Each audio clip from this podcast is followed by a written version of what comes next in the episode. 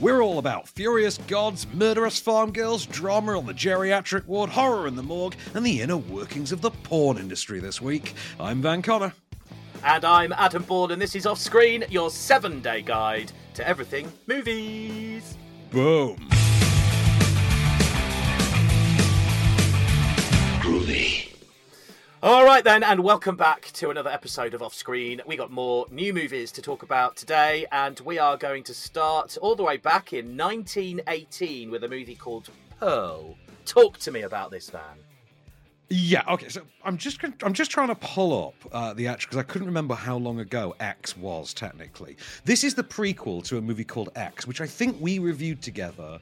I think it was last year. It was 2022, but I believe it might have actually come out in 2021. It was doing the rounds on the horror circuit for a couple of years, and it was from director Ti West, who's just one of those names who's been on the horror scene for a good long while. He's he's kind of a, a, a, a lower tier recognition horror auteur, like a, a, Mike Flanagan grade auteur. You know, these guys who everything they drop is the business, but they never mm. seem to actually do good business at the, at the box office. They never quite catch over onto the, into the mainstream, but they're respected in the field. The horror fans know who they are. He's one of those names. You know what I mean?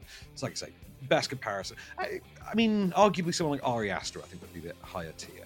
Anyway, so Ti West did this film a couple of years ago uh, X, which you and I reviewed, and was about a group of uh, of film filmmakers and actors and actresses who made adult films.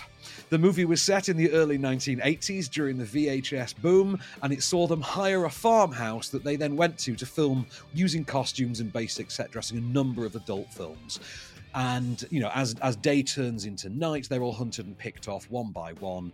And it's all uh, the machinations of the creepy old lady who owns the farmhouse whose name is pearl. And she was played by mia goth who also starred weirdly enough as one of the young adult actresses in the movie as well. What you now have is and this is hammer grade for do you, do you know hammer horror at all?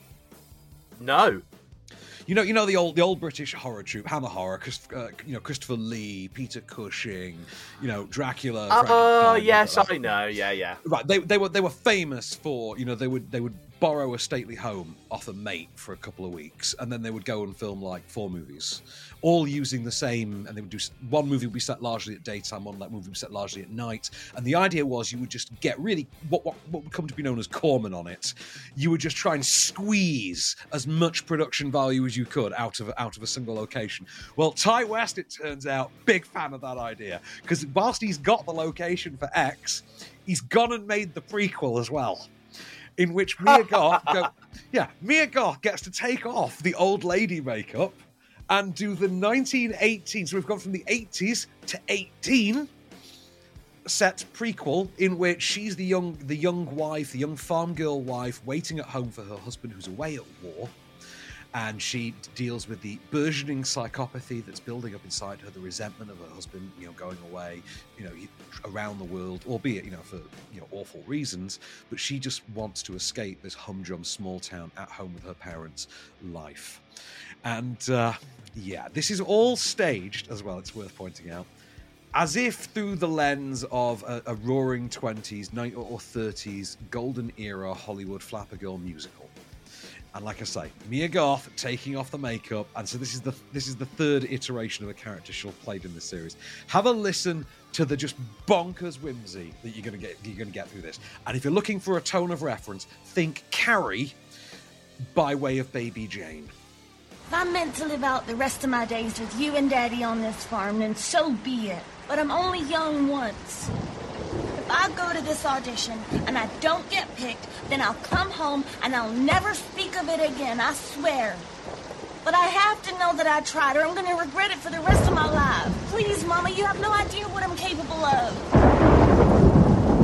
Oh, yes, I do.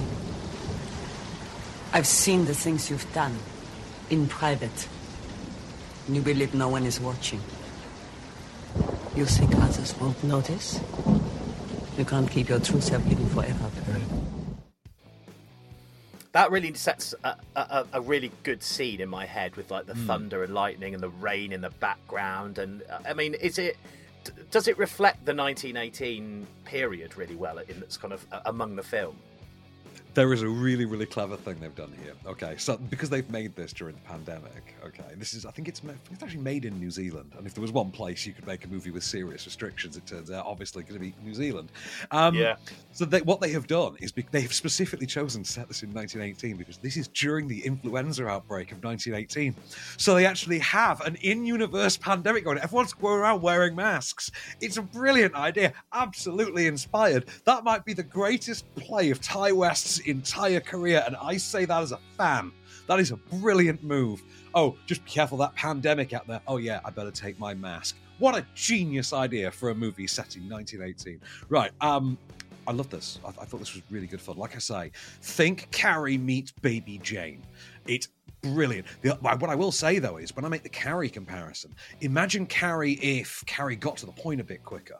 Like because I've always found that the the the the, the, the issue with Carrie in my head is one of pacing. By the time Carrie gets to her big breakdown moment, it's it's too close to the end of the movie. You don't really get to sit and live really with the emotional uh, the, the, emotional handling of of her outburst. It's pretty much just outburst at the end, done. You know that's Carrie. Mm. Here you get here you get like halfway. So you get a good amount of time to fester. The performance for Mia Goth, I, I mean, Mia Goth is just scream queen extraordinaire like one of the best of this generation. She's a standout performer of, of our current time in the way that someone like Maika Monroe is. You know, someone like Maika Monroe, look, that's that's that's a modern scream queen. Yes, she works in more or less any horror movie. Same exact thing here. Um, we are getting a third one of these, uh, incidentally called Maxine, which I don't know if I don't know if that's going to be a sequel to X or if that's going to bridge the gap between these two. Um, you don't particularly need to have seen X to uh, to understand Pearl. I, am going to assume that you haven't seen X. No, that was actually going to be my next question: is would I understand this if I was to dive into this? Because I really like the sound of this, but uh, I'm not necessarily going to have the time to watch both. Well, that's it. You don't thankfully need to, and there are a, uh, there are I think there are a couple like visual nods because obviously the same location. It's kind of like watching the From Dusk Till Dawn sequels. You know, you don't know, you don't know. You know, and it it worked for me. It's been a while since I watched X, so I'm not particularly up to speed on you know the fanboy level stuff with it. I did, however, really enjoy the production design of this. I enjoyed the very specific way that it's been styled. I enjoyed the, the, the way that its story is laboured because it is quite a traditional quite a Bette Davis kind of a, a, kind of a setting. Like I said, I don't make that Baby Jane comparison lightly. If you're someone that really loves twisted horror movies, you and you also happen to be a fan of whatever happened to Baby Jane, oh my god, watch this movie because it had to have been an influence. It had to have been like hands down uh, and I was just I was just giggling with glee all the way through. So I thought this was an absolute cracker. the kind of film I wish I could watch in you know just, just watch a, a drop top car in an old school drive-in. I thought this was really, really good fun, and I think it has an absolute, not just you know genre, uh, genre high performance, but just a, just a mainstream high performance from Mia Goth. I think she's absolutely someone to behold, and and worth seeing worth seeing for this alone. Like this is just great fun. Like I say, Carrie by way of Baby Jane. Do not sleep on this. It's called Pearl and it's in cinemas from today. If you like this and you've not seen X, you get that to watch afterwards, which is almost as much fun, but not quite. It does, yeah, it does appeal to me. I do like the sound of that, and, and like the, you said, the clip that you played really kind of drew me into that as well. Um, all right, so we are going to continue in just a bit. Um, uh, two movies I'm really interested in knowing more about. We're going to talk about Money Shot, the Pornhub story, and also Play Dead, uh, a horror thriller. And we're going to find out what Van thought of that in just a minute. So stay right where you are.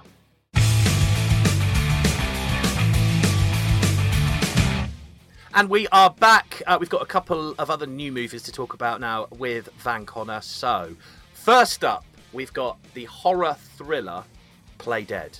Talk to me about this because the synopsis looks great. Yeah. Now, um, I mean, it's living proof that a synopsis is a synopsis for a reason. I mean, it's a synopsis and not a script for a reason because the synopsis is way, way, way, way better than the movie. Oh. like I, I almost felt bad that, that this wound up included in the script, if I'm being honest. Um, so this Clickbait. this stars Yeah, this stars Bailee Madison and Anthony Turpel. And they are a brother sister duo who are sort of down and out. This is sort of uh, like a 90 minute, 95? 95? Hang on. Find you the exact runtime. Oh, no, it's all like 105. Sorry, I just assumed it felt long. It actually is long. 105 minute long. Um, horror tinged thriller, which a pair of down and out, sort of, I don't know, college age kids whose parents have recently passed and they're struggling to pay the bills find themselves um, accidentally caught up in a, uh, a, a weed store robbery in which their friend is shot and the only evidence connecting them to it is on, is on his, his phone. So, in order to get into the morgue and take the phone from evidence, Bailee Madison's character. Uh, this oh god, this just sounds ridiculous to say out loud.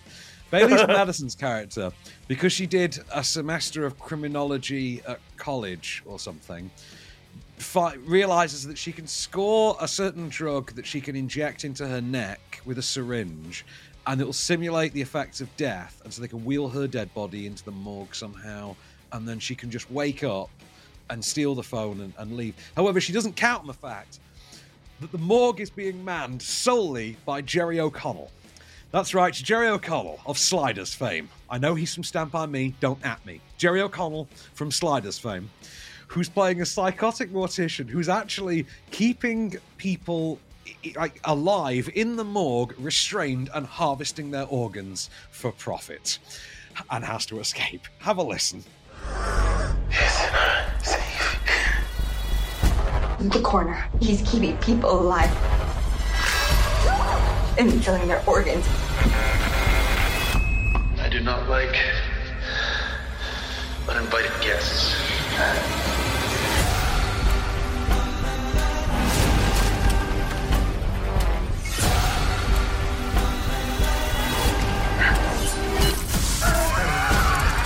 You are a sick man. I'm not sick. I'm the cure. That's got an element of Saw to it, definitely. It wants to have an element of Saw to it. It really, I knew you were really does. It would love, it would love to have an element of Saw to it. Um, imagine, if you will, that the Disney Channel, for no apparent reason whatsoever, just decided to make a straight-faced slasher movie. That's what you'd get if you watch Play Dead, which I was just, I, I mean, I'll be honest, for the first like 25 minutes of it, I was thinking, hang on, was this not meant to be a horror movie of some kind? Why does this feel like a, a Hallmark Channel movie? And that I came to realize was being charitable. Like, really, genuinely charitable. The average Hallmark movie at least contains slightly more suspense than this. This is abysmal. And this, it's really uh, base level filmmaking as well. Like, they've got a half decent DP and access to a good locale, you know, using the Ti West theorem, really, access to a good locale. But I, this is not good filmmaking. There's no uh, there's no sense of atmosphere or anything like that to it, and it's not even as successful in terms of its its tone as Winnie the Pooh Blood and Honey was last week, and that was, as you remember, absolutely dreadful. This is a movie that's actually, I think, worse than Winnie the Pooh. Wow. Blood and Honey. Because you know, that, at least with that, there was a sense that you couldn't possibly. This is you shouldn't possibly. you know what I mean? It's Oh, no. theorem. And just Jerry O'Connell, I was just, I felt really bad for him all the way through this. I was just uh, thinking, you know, I, I'm not, I shouldn't feel this bad for anyone who gets to go home every night to Rebecca Romijn, but I do. For having put in the effort he clearly has in this, and he's trying, and he's he's actually not bad in it by his own Jerry O'Connell metric. He's he's he's decent in it. Where did it go wrong then? I, the, the script is crap. Like I say, Hallmark Channel, Hallmark Channel horror, if you can imagine such a thing. Like you know, Di- Disney Channel dismemberment, Hallmark Channel horror. That that's about the best way to sum this one up. It's it's just really bad filmmaking. I mean, points for trying, Jerry, but even you can't save this one. Sorry, buddy. And somehow, this is, this is, yeah. I mean, uh, he's better Well- than this movie. He's better than this movie. I got to say that.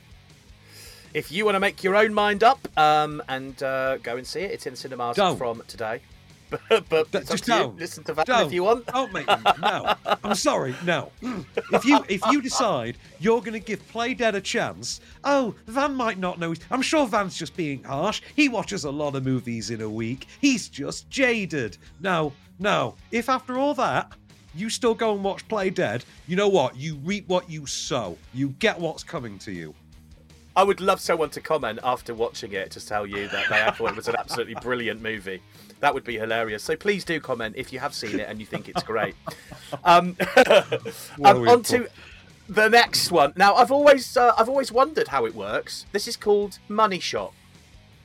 Yes, Money Shot, the Pornhub story, uh, which, uh, directed by uh, Suzanne Hillinger, is an insight into the formation of the now iconic internet porn hub, effectively. It's not, it's not just a clever title, it is effectively the internet's porn hub. It is the YouTube of pornography, but at the same time, it's also it, it's also its own sort of micro industry in and of itself. It's, or at least, you know, one of the very front facing uh, sides of an industry.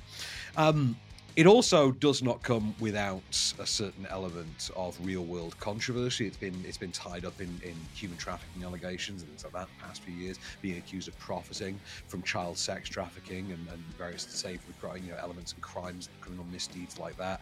And this is the documentary that att- att- uh, know, attempts to spool that all into one definitive tone. However, despite the fact that it's called the Pornhub story, as you'll quickly discover, it is also in part the OnlyFans story as well, because you you can't talk about Coke without talking about Pepsi, especially when Coke is the pe- you know Coke is the gateway drink that leads all to Pepsi. Have a listen. I was pretty reliant on what management was willing to say about it. All we were told was none of it's true. This industry is going to get cleaned up. They neglect to see that sex work and sex trafficking are two completely different things. Sex workers in general were deplatformed across the internet. 72% of us lost our income. If it wasn't for porn, like I probably wouldn't be alive. It's not just an attack on porn, it's an attack on people being able to express themselves. And the people who get left in the dust are porn performers.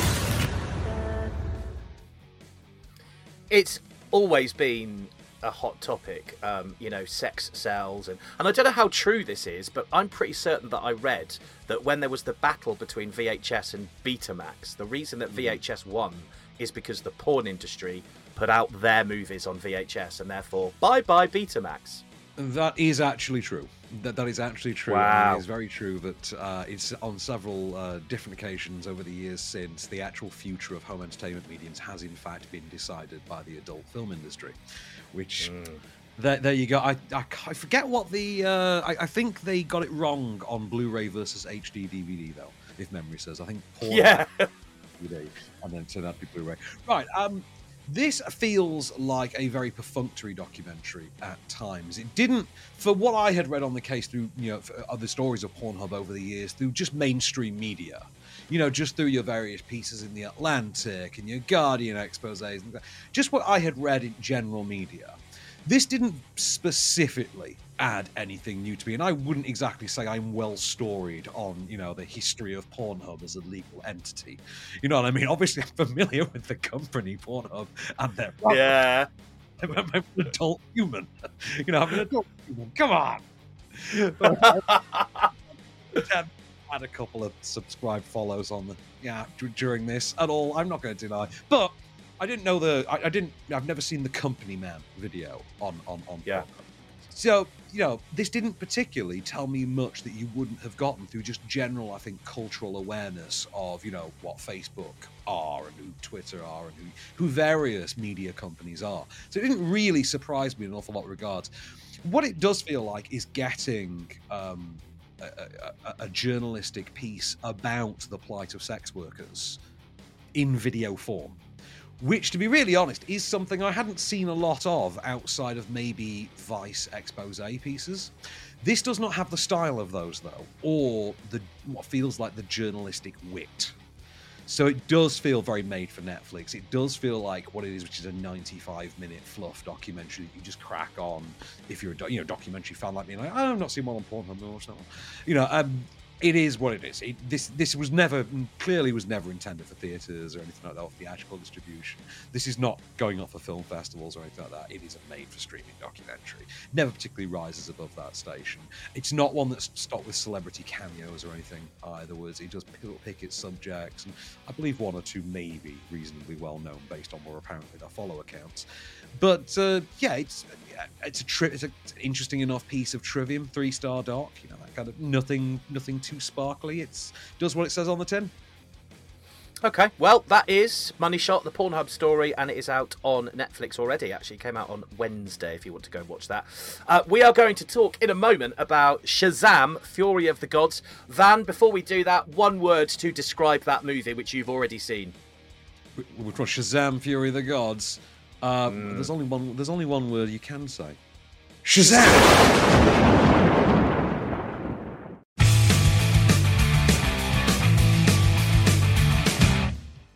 Hello and welcome back. So, sticking with more brand new movies out this week, we're going to talk about Allelujah very soon. But first, Shazam Fury of the Gods. So, yes, he is back. Billy Batson. Now, uh, talk to me about this Van. Good movie? Worth what going to see? I mean, I'm a big fan of the very first Shazam. I, I wasn't feeling it with you know the excitement with this going into it because you know there's a DC DC films are what they are. You know what I mean? It's there's no reason to yeah. get excited because you like one does not mean you like its own sequel in this brand. So I wasn't terribly excited about it. And uh, yeah, I'd say ish worth ish. I would say definitely it's it's it's more of what you liked. Give it that, I guess. Right, let, let me let me get into it. Then. Okay, so Shazam Fury of the Gods seems to take place about two years after the first one. Have you seen the, the first Shazam? Now, I haven't seen it yet, but what I will say is yeah. um, Sky are offering the first Shazam as a free download yeah. at the moment. I don't know how long that will last for. So if you want to watch that first, get downloading it now so that you've got it saved on your hard drive and you can watch it at, at, at, when, at will. I've downloaded it, haven't watched it yet absolutely do that as well because the first Shazam is like probably the best movie of the the, the DCEU. If we're being, real, oh. I reckon anyway. I think so because it's like big with superheroes. Which yeah. I'm down for, and Zach Levi, I was I was a fan of him from Chuck. Uh, Zach Levi as Shazam, I think is really really good casting. I'm happy to say that that, that that that quality continues here as well. He's like one of the best things. He's, he's far and away one of the best things about the sequel Fury of the Gods. So, like I say, two years after the first one. Are you familiar with the basic premise of this, Adam? How this how this character works? Very roughly. I, I read the synopsis right. before I downloaded it and decided to download it. Orphaned teenage boy living in a foster home. Uh, when he says the word Shazam, he is imbued through the crack of lightning with an adult body and all of the superpowers that come with it, which are the powers of the gods. So, yeah. and, and, each each letter of Shazam is one of them. So the Z is for Zeus, you know, you, you, get the idea. I, I, forget who they are. I think Achilles might be one of them. Anyway, so they're all different, uh, different gods. He gets all of their powers. Whenever he says Shazam, now his foster brothers and sisters have those powers as well because they have uh, assumed the powers of the other gods. So we have the full Shazam family, which is really, really deep, deep, deeply rooted comic book lore. Like Mary Marvel is is something that Alan Frank would joke about. So it gives you an idea how, how far back that goes. Yeah. Um, so it's now a couple of years later. Billy's a couple of months off turning 18 and effectively aging out of the foster care system. As this weighs heavily down upon him, he and his, uh, you know, sibling squad, effectively, you know, they they're the uh, they're, they're, that's it. They're they're sort of sibling squad, a team, but they're also foster siblings. They are each pursuing their own individual sort of pursuits. Freddie, who's always been sort of, you know, living with disability, has always been sort of overlooked, is, you know, getting to feel the thrill of being the center of attention for a change, getting to actually have power and, and getting to actually, you know, feel what it is to you know be the alpha for a change. Um, Mary is looking is looking you know separating out and going to college and things like that. And into this mix come the daughters of the gods, played by Helen Mirren and Lucy Liu.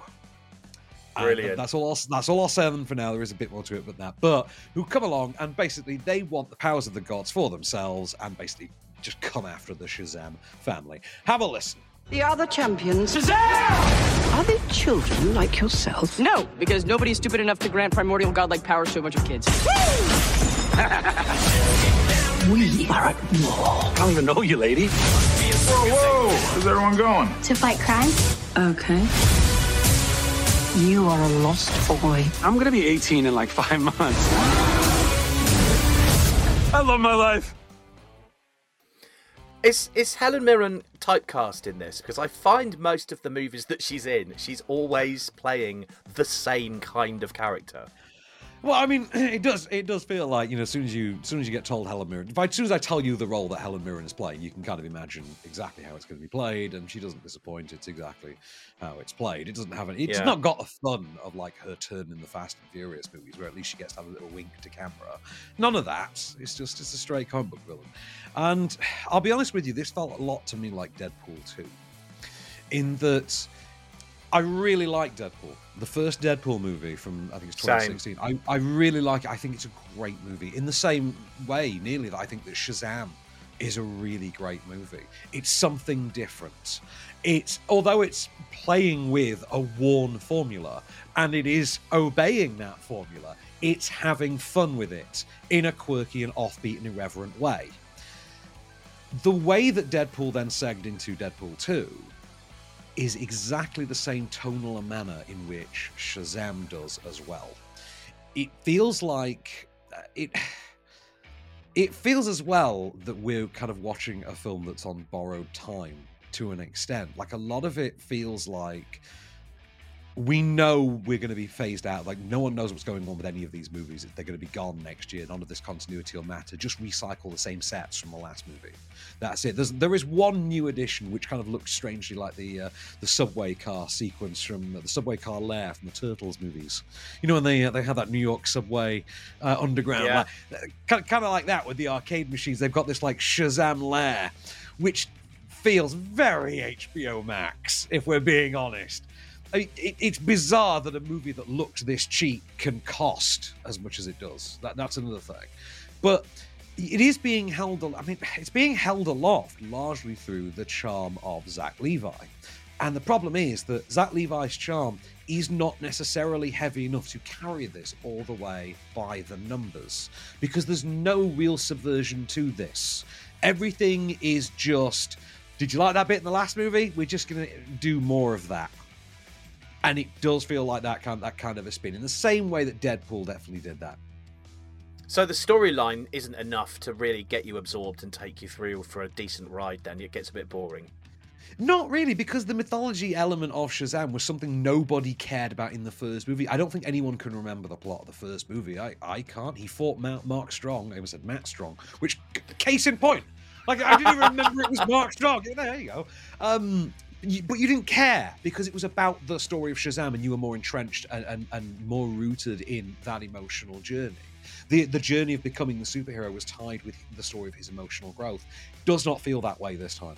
Like you do not have that intertwined arc, that pair of intertwined arcs that build to something that's that was really satisfying. I mean, the first movie pulls off a, a- a frankly ridiculous coup in giving all of the siblings the powers at the end.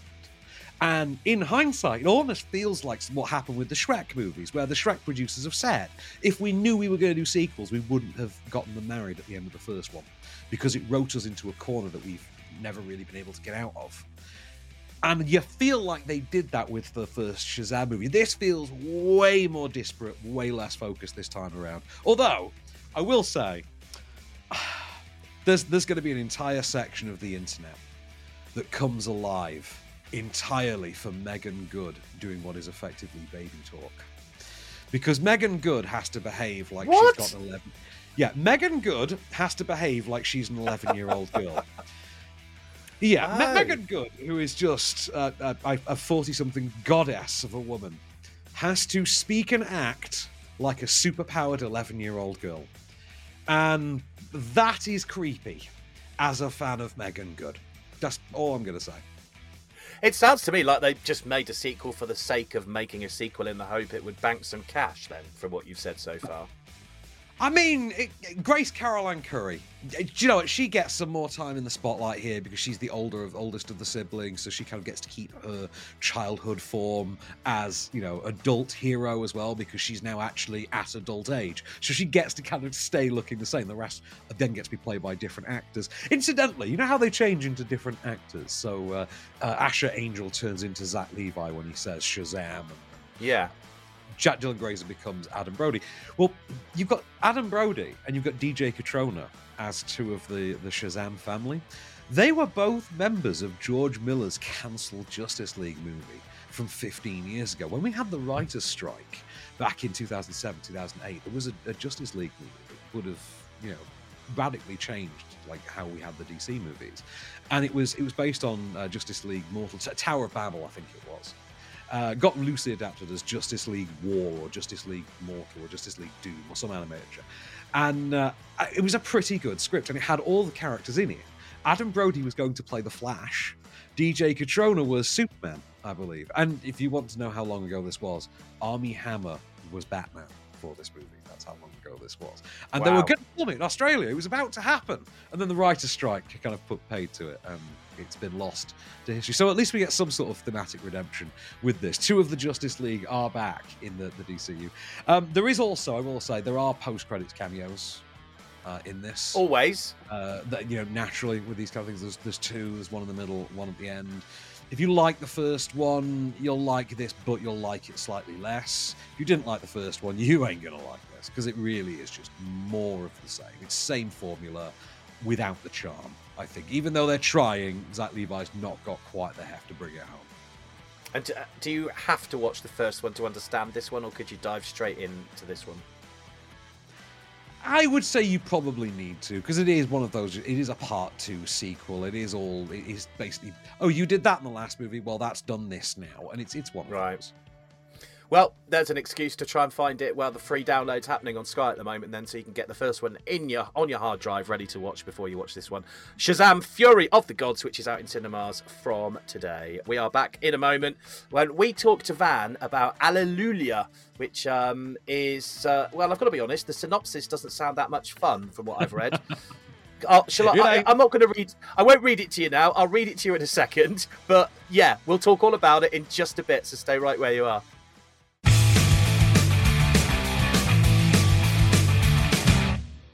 Hello and welcome back to Off Screen. So, one last movie to talk about this time round. That is Allelujah, which is out in cinemas from today. Um, I did mention earlier, just a moment ago, that um, the synopsis I read on this, uh, with my little bit of prep I managed to do before we chat, didn't really draw me in. This is what it says The story of a geriatric ward in a small Yorkshire hospital threatened with closure. That's it. Yeah. I mean, if you if, if you added the words based on a play by Alan Bennett after that, you'd be like, oh, there, that, that loops the sentence off. That that ties that sentence off nicely. It all makes It sense now. Yeah, didn't say that though, did it? No. Nope. Uh, so yeah, that's exactly what you've got. It is, in fact, the story of a geriatric ward in a small Yorkshire hospital that is threatened by closure, and it is based on a play by Alan Bennett. Um, as part of the uh, the drama of this uh, hospital facing closure, they have a documentary filmmaker crew in that's uh, that's cataloging uh, their efforts to you know save the hospital. And uh, what you get uh, as part of the story is uh, Judi Dench, criminally wasted as one of the residents, one of the long longer term residents of the geriatric hospital, who's been given an iPad and told to go around and, and document life on the ward from her perspective. Um, Ah. yeah, have a listen. Swipe on the icon like we did before. With greater gentleness, as though you've seen a speck of dust and wish to brush it away. Ah, you put us all out of a job. I said that to my computer the day they digitalised the library. I was at the forefront of modernisation. Well, what do you wish me to record? Well, the filmmakers say they simply want your point of view. For you to record what you see, to tell them what your life is like. I could tell you something about that chair, only I won't. That sounds rem- remarkably like me when I go and see my mum and she's got a new mobile phone that needs setting up. Um, Mine too, who actually. Doesn't love... who doesn't love a bit of Dame Judi Dench? We say that every time. Well, as it turns out, the answer to that uh, is director Richard Eyre. Um, or Richard Eyre, uh, because she's got naff all screen time in this. She's criminally wasted. Um, as he's, yeah, pretty much everyone in this movie is wasted. The movie itself is wasted. What an absolute shambles of a film! Wow. Okay. Um, to put this in context for you, I, I saw this um, Tuesday afternoon, I think it was, before Shazam. and I found myself stood outside the Charlotte Street Hotel with Kermo, just hand, hands in our heads, just like rocking back and forth, trying to work out what the hell it is we just watched. So, for the longest time in this, it's effectively like a, the best exotic marigold hospital. You know, best way to describe it. You know, it's it's a you know a dramedy group of uh, old patient, older patients in this you know uh, geriatric ward, hospital facing closure. Cool. You know, then it becomes about Russell Tovey's character, whose you know father is one of the patients there, works for the health secretary, and it's about seemingly about him coming round and his efforts to save the hospital. Then it's about something else that if I actually describe to you, you won't believe I'm talking about the same movie. Then it's about something else that if I actually tell you, you won't believe I'm telling you about the same movie. And you're watching it all thinking, if it weren't for the fate, for, for the weren't for the fact that this is about a sour-faced, miserable, and moping an affair as it could possibly be, I wouldn't even think this was Alan Bennett because this is all over. What the hell is going on? And don't get me wrong, its its final note that it chooses to go out on is is, is very much oh oh someone's given Alan his Ovaltine again. Oh oh it's one of them days. hey, Alan's Alan's got another sermon, ladies and gentlemen. And yeah, you can. Oh God, I, I understand. You know, it's one of those times when I, I understand what it must feel like to to um, to, to most people when they watch something by Aaron Sorkin, because that's how I felt watching this. I was like, oh God, Alan Bennett had that through this. It's an absolute mess of a film. The performances are very good. Like Derek Jacobi, for instance, the performances are very good, but what little of them makes it to the screen, it's, it's just it's a drop in the ocean of a much messier, much more ramshackle film. I mean, Bally Gill takes over the role here for the screen, apparently from Sacha Dhawan on the stage. And I can see how this character would have worked, our lead here would have worked. You could hear him in the clip there, uh, how that might have worked, understand how Sacha Dhawan's general performance style goes. Here it just doesn't play, and it just comes across as a bit saccharine, a bit too naive. Uh, as for Jennifer Saunders, Jennifer Saunders does the best she have with what she has to work with, which is a nice way of saying that I can't properly condemn her without revealing certain things about the story. Suffice right. to say, it's an absolute dog's dinner of a movie, an absolute shambles, and it's completely befitting the state of the NHS. That's that's wow. that's what I'll say. Yeah. If, when you uh, when you fact, say like that, that might be Alan Bennett's best trick. Actually, it is about as good a movie as the state of the NHS. When you say, uh, or said at the start about kind of having one thing happen and then it moves on to something else uh, and something else yep. weird happens, are these incidences are they connected in any way, or is it really as random as you describe? It, it really is random. It really is. I, I mean, I, I don't know how to do this without doing spoilers. Right. I'm going to completely flip the script, right? Just imagine, just for comparison, you're watching a, a drama set in a school Okay, imagine you're okay. watching a dramedy set in a school. Okay, it wasn't a particularly great one, and it kept having all these diversions. And then just out of the blue, there was a serial arsonist. Just out of the blue, you're watching a, a, a dramedy, a real world set dramedy that was about a school in Basildon, and then just out of the blue, there's an arsonist, a serial arsonist who's just burning loads of buildings. Just imagine that and how weird that would feel. That's yeah. how it feels watching this Alan Bennett adaptation. Those are words I have just said out aloud in 2033. wow. I mean, it, it's one of those reviews, really, that sounds so bad, I kind of want to watch it. Well, do you know, I, we mentioned him a little while ago. Alan Frank once, once told me the greatest way you can flub your way through any review is is you use the phrase to say any to give any more away to, to say any more would be to, would be to spoil it for you. Or to give any more away would be to spoil it for you. So just say that. And people will naturally just excuse you because they think you're doing it for their own good. And you just get away. I'm like huh never thought about that. The only time i've ever had to do it was cabin in the woods. Was that because you didn't get to the end No, no, it's just because you can't like beyond the first twenty minutes of Cabin in the Woods, you can't really talk about it. It's like From Dusk Till Dawn. If you tell people about the point at which From Dusk Till Dawn pivots from being one movie into another, you know. I see. Yeah, no complete spoiler then, isn't it? And not- worth Yeah. anyone actually going to watch it themselves.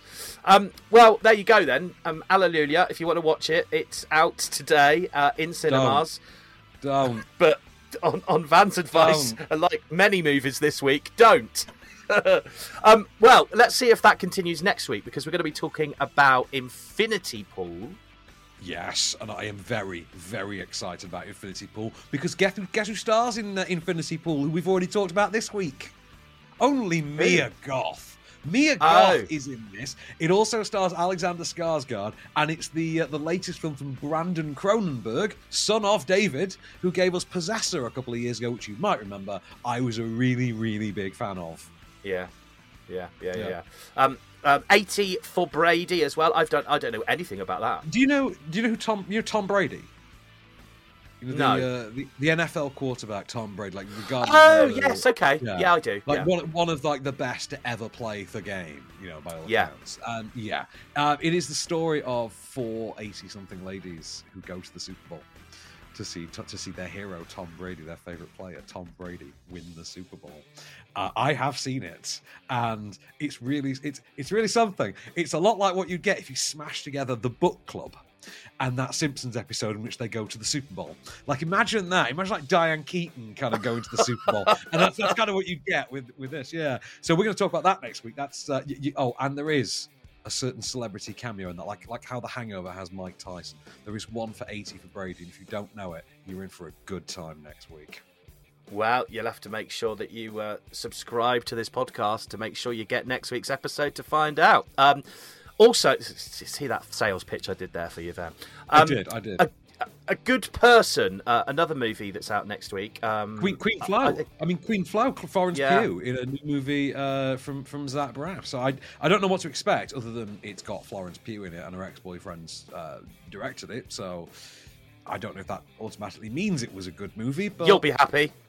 Yeah, yeah. At least, at least Queen Flo's back on screens. Um, next week we've also got The Beasts, which is meant to be like a Straw Dogs type thing, foreign language film. I think it's might maybe Spanish, um, and it's it's meant to be a bit like Straw Dogs. I'm really looking forward to that. But of course, you know what I'm looking forward to more than Yeah. anything next week. It is a three-hour-long action movie sequel. It is John Wick. Chapter 4, baby. Wick, Yen, Adkins. Oh, pour this in me. The last time I sat in a cinema for that long was to see Titanic in 1990 something. I was about to say, did you go to the 25th anniversary thing recently? Like, that's, I just didn't expect that of you. No, I didn't. I didn't. But I did see Titanic three times when it first came out in the 90s. I took Oh. a different Really? girlfriend each time. Yeah. Oh, you, you dog. Well, yeah, I, don't, I mean, I, I don't know if you'll be taking uh, three dates to see uh, John Wick 4, No. but um, if it, should you get the opportunity, you know, a fair play to you, sir. I, I commend your efforts. Mate, Uh, I but struggle to get one date these days, let alone three. Well, you know what? At least when you do now, you have a movie you can take to see when John Wick 4. Absolutely. Well, all of those to talk about next week, and um, we will be back on off screen. Until then, I've been Adam Ball. I've been Van Connor, and we shall return.